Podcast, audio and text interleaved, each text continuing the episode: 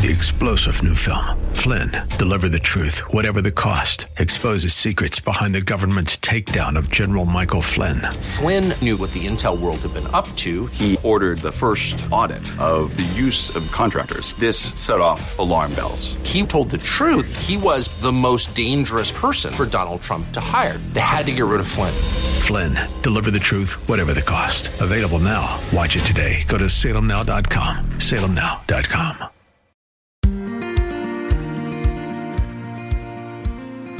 Pastor Keith Crosby of Hillside Church. I don't want you, as a Christian who has received the greatest gift that anyone can ever receive, to walk through each day of the week morbidly obsessing over Am I saved? Am I not saved? I want you to be careful. Do not underestimate the power of God to save and to keep you in His kingdom. I want you to rejoice in the assurance of your salvation as a fact and not a feeling.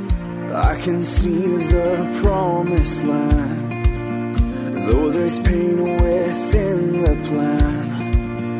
There is victory in the end.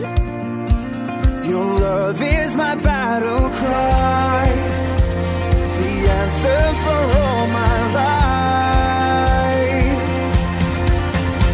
Every giant will fall, the mountains will move, every chain of the past you've broken into. All the fear of the lies, we're singing the truth that nothing is impossible with you. Oh.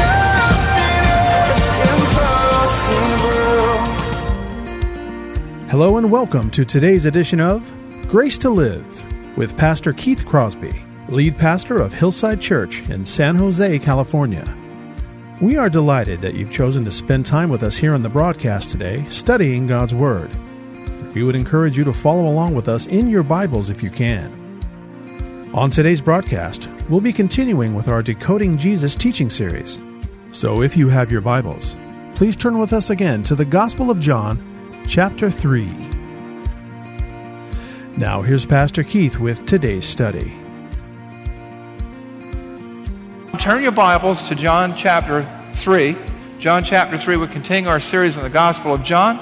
And, and really, what we're going to do today is camp on one verse. I know I've been covering big swaths of Scripture as we've done this survey of John's Gospel, but today we're basically going to be in John 3.36. And what this is, is we've you know, had this little mini series within this series, Decoding Jesus, and we've spent uh, last couple of weeks on the message of Jesus, parts 1 and 2. This is the message of Jesus, part 3, and after this we go back to what we've been doing, but this is a really critical verse because this, is, this verse, let me just read it for you, John 3.36. Whoever believes in the Son has life. Whoever does not obey the Son shall not see life, but the wrath of God remains on him. This is the message of Jesus in a sentence. This is the last verse in chapter 3, and it perfectly summarizes chapter 3. And I just want to walk you through some of the key elements of chapter 3 so you'll know how we got here. In John 3 3, we read, Jesus answered him, Truly, truly, I say to you, unless one is born again, he cannot see the kingdom of God. In verse 6, that which is born of flesh is flesh, and that which is born of spirit is spirit. Do not marvel that I say to you, you must be born again. Verse 14 and 15, and as Moses lifted up the serpent in the wilderness, so must the Son of Man be lifted up, that whoever believes in him may have eternal life. And then John 3:16 through 19, for God so loved the world that he gave his only son that whoever believes in him should not perish but have eternal life. For God did not send his son into the world to condemn the world, but in order that the world might be saved through him. Whoever believes in him is not condemned, but whoever does not believe is condemned already, because he has not believed in the name of the only Son of God. And this is the judgment that the light has come into the world, and people love darkness rather than light because their works were evil. And then we jump to John 3:36. Whoever believes in the Son has life. Whoever does not obey the Son shall not see life, but the wrath of God remains on him. Basically, the message of Jesus is faith in Christ is salvation, brings salvation. But sometimes, some of us, sometimes people say, but what if my faith isn't real? What if What does it mean to have faith in Christ? What does it mean? How can I be assured of my salvation? In John 3:36, among other things, deals with the assurance of salvation. People want to be sure that they're saved. I mean, after all, you'd hate to die and find out that you weren't. And so we, we look at John 3:36 and we say, what does this have to do with the assurance of salvation? What is assurance of salvation? What does it mean to have assurance of salvation? What determines our assurance? Is it feelings? Is it the opinion of others? Is there a perfect prescription or some standard or some recipe? And I have to tell you that when I was a young father, and I'm an old father, but when I was a younger father and I had my little bambinas, you know, I was very much wanting to be assured of their salvation. You know, you, as parents, we want to spend eternity with our children, and, and, and this was a big deal for me. Uh, you know, there's this huge desire to know that your child knows the Lord, and there's a certain degree of anxiety or fear sometimes, and even in adults when it comes to the, their assurance of salvation. And in John 3, particularly in verse 336, you have the punctuation mark, it's an exclamation mark, that really ends John 3, and it is the message of Jesus and the gospel. And this, with this verse, I want to encourage you today that you can know that you have assurance of salvation. I want to engage you into thinking about where you stand with the Lord, particularly since it's Communion Sunday. And, and John 3.36 is that verse which really helps us to clarify all this in a single sentence. Now, it's a verse, too, that scares people sometimes, or people shy away from it because it says, you know, the one who, who puts faith in Christ has life eternal, but the one who doesn't obey will not see life, but the wrath of God remains on him, right? I mean, that, that's a scary thought. But it's a summary of the entire chapter. And you know what? You probably noticed that we did a, did a big jump. We jumped over this whole discussion between John the Baptist and one of his uh, disciples about Jesus and this. But it really summarizes everything John the Baptist had to say as well. And what I'd like to do today is to talk to you about the, your assurance of salvation so that you can understand what assurance is because the idea of assurance today is so confused. And, and so from John 3:36, I want us to understand four realities about the message of Jesus that, re- that relates to the assurance of salvation so that you can encourage and engage yourself and others in understanding this. Because today, it's so often in the last 50 or 75 years, the church, somewhat evangelized by the culture, has begun to redefine terms like Christian liberty is doing anything I want to whenever I want to. That's not Christian liberty. Christian liberty is freedom from sin, freedom from the besetting power of sin. And, and, and assurance of salvation isn't a feeling that you have, it's a fact. You know, we think of it, oh, I, feel saved. You know, I could feel like a blonde, but that wouldn't make it so. And so, what I want to do today is look at this verse and unpack and distill and share with you four realities about the assurance of salvation so that you can think rightly about it. And the first reality is this the first reality you need to understand is that your assurance of salvation, as one who is born again, or even the assurance of salvation your child may have, is based upon facts, not feelings. I want you to rejoice in the assurance of salvation as a fact, not a feeling. And where do we see that it's a fact and not a feeling? We see it in John 3:36. It's right there. Call it 336a. Whoever believes in the Son has eternal life. That's a statement of fact. And the word there for believe is the word comes from the Greek word, verb pisteuo, which means to exercise or have faith. So you could also read it, whoever faiths in the Son has eternal life. That's a fact. And so you have to ask and answer in your own mind and in your own heart, have I put my faith in Christ? Have I believed in the only Son? Have I put my faith in Christ? Do I believe have I believed on the name of the Son of God? And if you have trusted Christ, if you really have trusted Christ, then you can be assured of your salvation no matter how you feel on any given day. In verses 12 and 13 of chapter 1. But to all who did receive him, who believed in his name, he gave the right to become children of God, who were born not of blood, nor the will of the flesh, nor the will of man, but of God. The word right here means power, the ability. The bottom line is if you trusted Christ, you're his. You are a child of God. You're not born through earning your salvation, you know, the will of the flesh or the will of man or the efforts of man. You're not born again, born from above because of who your mom or dad was. You're born of God. And because you're born of God, Your salvation is a fact and not a feeling if you've trusted Christ. Jesus says this again and again throughout the Gospels. He says it in John's Gospel, and we see it here in John 5:24.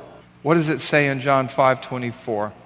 Truly, truly, that's where he's calling attention to a very important point.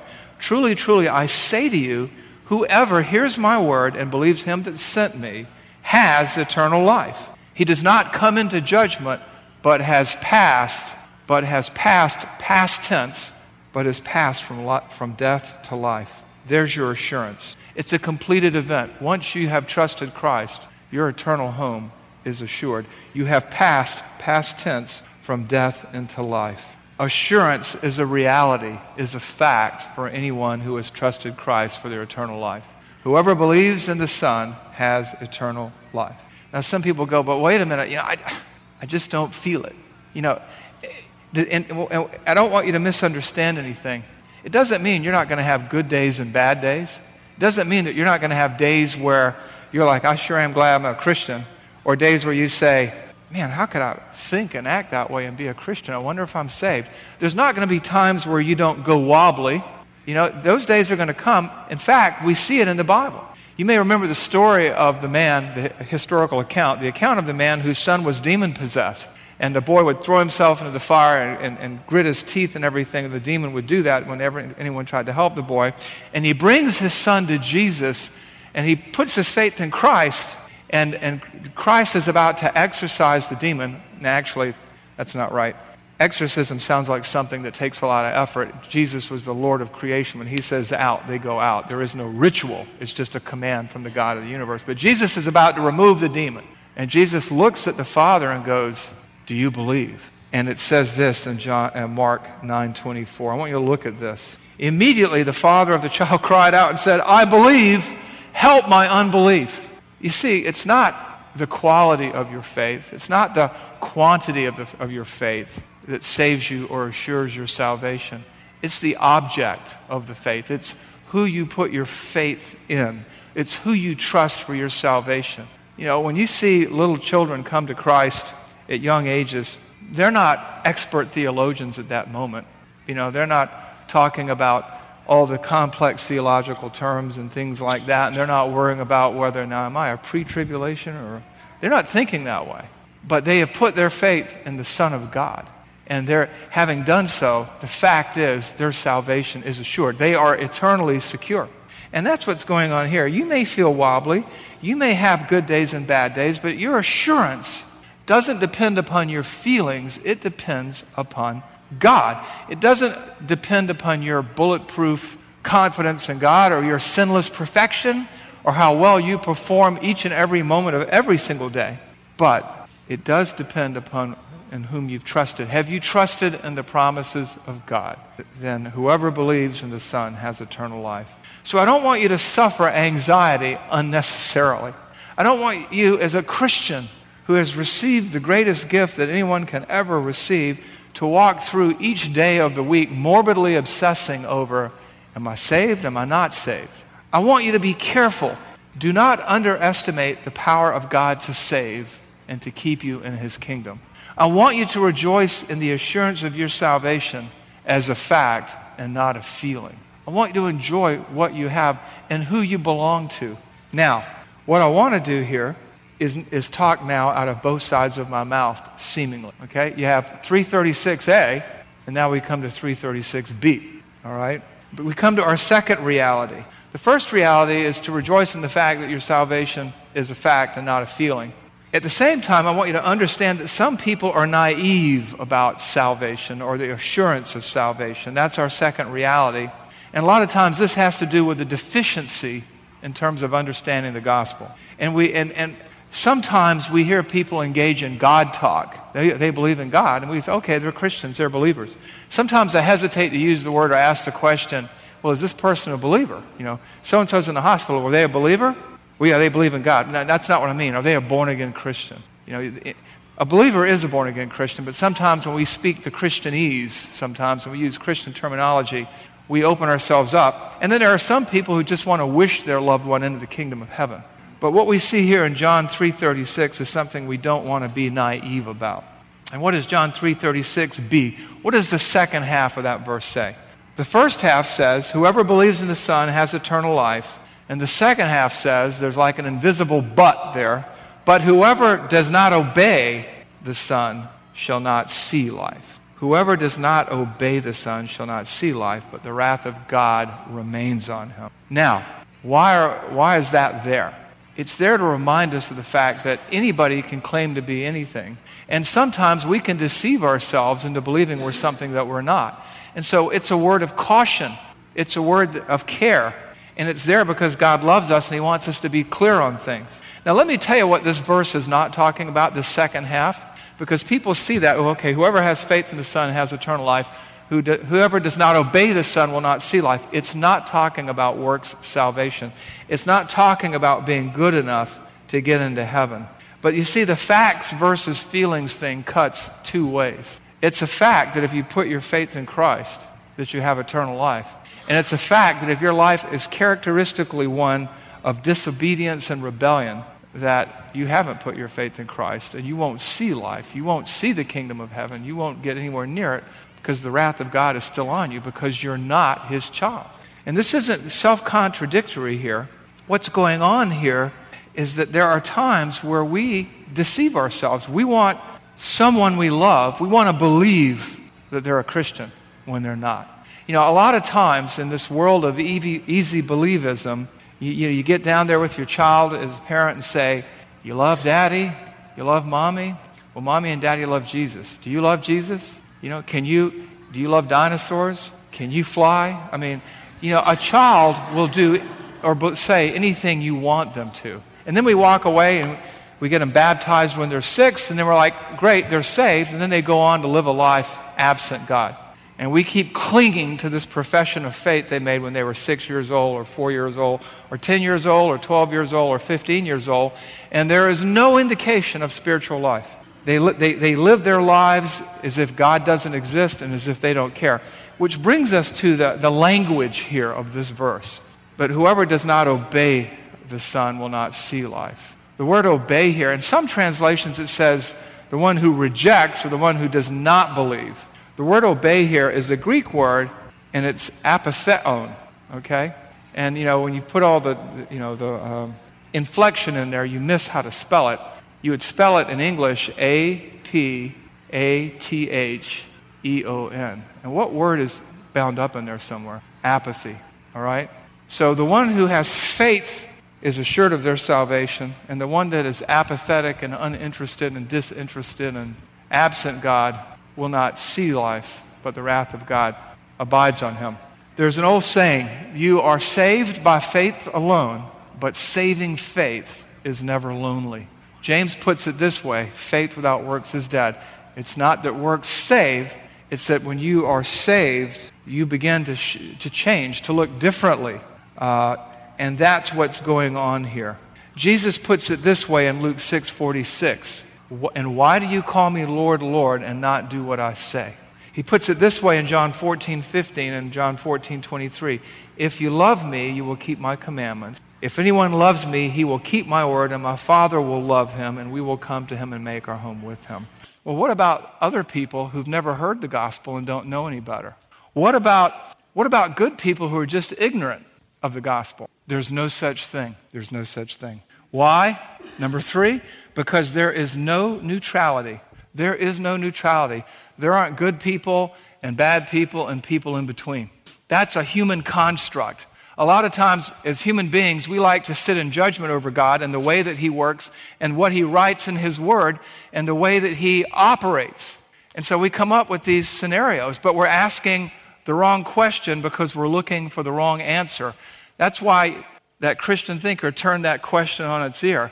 Why do bad things happen to good people? No, why do good things happen to bad people? In Psalm 19, verses 1 through 6, it makes it very, very clear that the heavens are, are, declaring the glory of God, and day to day pours forth speech, and there's no place where their voice isn't heard. Those who have truly experienced the grace of God, those who have surrendered to Christ, those who have surrendered their whole person to Christ, will begin to live out and manifest and demonstrate a love for God. But if they are characterized by disobedience, apathy, disinterest, and uninvolvement in the things of God, then whatever they professed back there, you know, sometimes people do things in desperation to get themselves out of a jam. Sometimes people do things because they don't understand it, but somebody asked them to. When I was 12 years old, somebody asked me to pray a prayer, which I did because when you ask a little boy, Do you want to go to hell? Most of them don't raise their hand and say yes. So I prayed a prayer. I had no idea what I was doing. And I lived my life for about a year or two because I went to a Christian school, outwardly moral, but inwardly unchanged. And then when I changed schools and eventually went off to the University of Georgia, which is not known for its spirituality, who I was became very obvious. I remember dealing with a family in a previous church. Their son made a profession of faith. They rushed him into baptism. And then after that, he just lived a life of just willful disobedience. And the father kept saying, well, you know, he's just going through a phase. Well, sin is not a phase. You know, sin is a condition. Eventually, he went to prison. Eventually, he denied the faith. And his postings on Facebook, uh, if they don't border on the obscene, are just basically obscene and blasphemous. So, I want to say to you, parents, you know, keep presenting the gospel to your children. I, we started our kids out, I mean, the moment they could understand. I was talking about Jesus. Terry was talking about Jesus. We were singing songs. We were saying things to them. We were trying to indoctrinate them and brainwash them toward the kingdom. You know, you labor like it depends on you, and you sleep like it depends on God. But, you know, at the same time, don't take it for granted. We must not be naive. People are filled, churches are filled with people. That's why Jesus, with people who are outwardly religious, but they have had no inward change. That's why Jesus says this Not everyone who says to me, Lord, Lord, will enter into the kingdom of heaven, but the one who does the will of my Father who is in heaven. On that day, many will say to me, Lord, Lord, did we not prophesy in your name? Did we not cast out demons in your name and do many mighty works in your name? And then I will declare to them, I never knew you. Depart from me, you workers of lawlessness. Now, workers of lawlessness is not a happy job title, okay?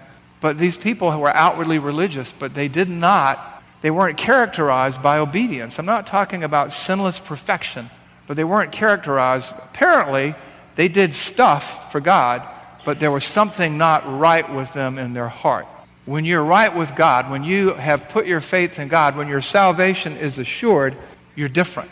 2 Corinthians 5:17 Therefore if anyone is in Christ, he is a new creation. Old things have passed away, all things are becoming new.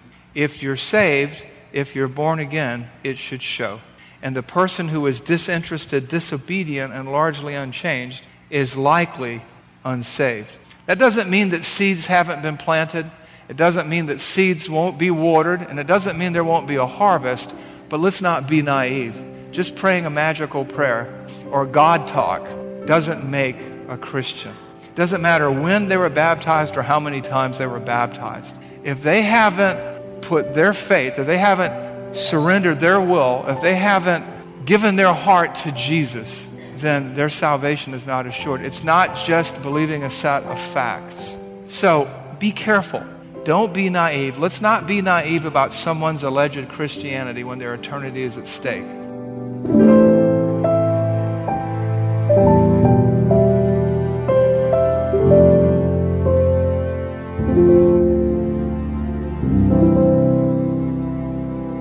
Pastor Keith Crosby on this special edition of the Grace to Live radio broadcast. Hello, everyone, and thank you for listening today. In the uncertainty of the COVID 19 crisis, many people within the Hillside Church community and all over Santa Clara County are in the middle of, financial hardship, and we need to pray for them. And we would ask you to pray for us as well. We want to thank you for listening and supporting this ministry. But it is a listener supported ministry, and and as much as we covet your prayers, we also ask you to consider a, a financial contribution to the ongoing work of this radio broadcast. Grace to Live Radio provides encouragement to so many people in the outside world who can't make it to church. And you can be part of that ministry by supporting us financially as you support us prayerfully. This is Keith Crosby, and I want to thank you for your prayers and your encouragement. If you have questions about today's show, or if you'd like to hear more messages from Pastor Keith, then I would encourage you to visit our website, hillsidechurch.org. There you can listen to past sermons and other content from Pastor Keith just by clicking the Sermon Archive tab. And you can also find links to Pastor Keith's blog, as well as the Out of My Mind podcast. The website is also a great place to connect with us here at Hillside. You can find information on our service times, ministry opportunities, and of course, you can browse our calendar of upcoming events. Again, all this and much, much more can be found by visiting our website, hillsidechurch.org. Well, we hope that you'll join us again next time on Grace to Live. But until then, I'm your host, Kevin Reeves, and on behalf of Pastor Keith and everyone here at Hillside Church, it is our prayer that the Lord will richly bless you, and thanks for listening.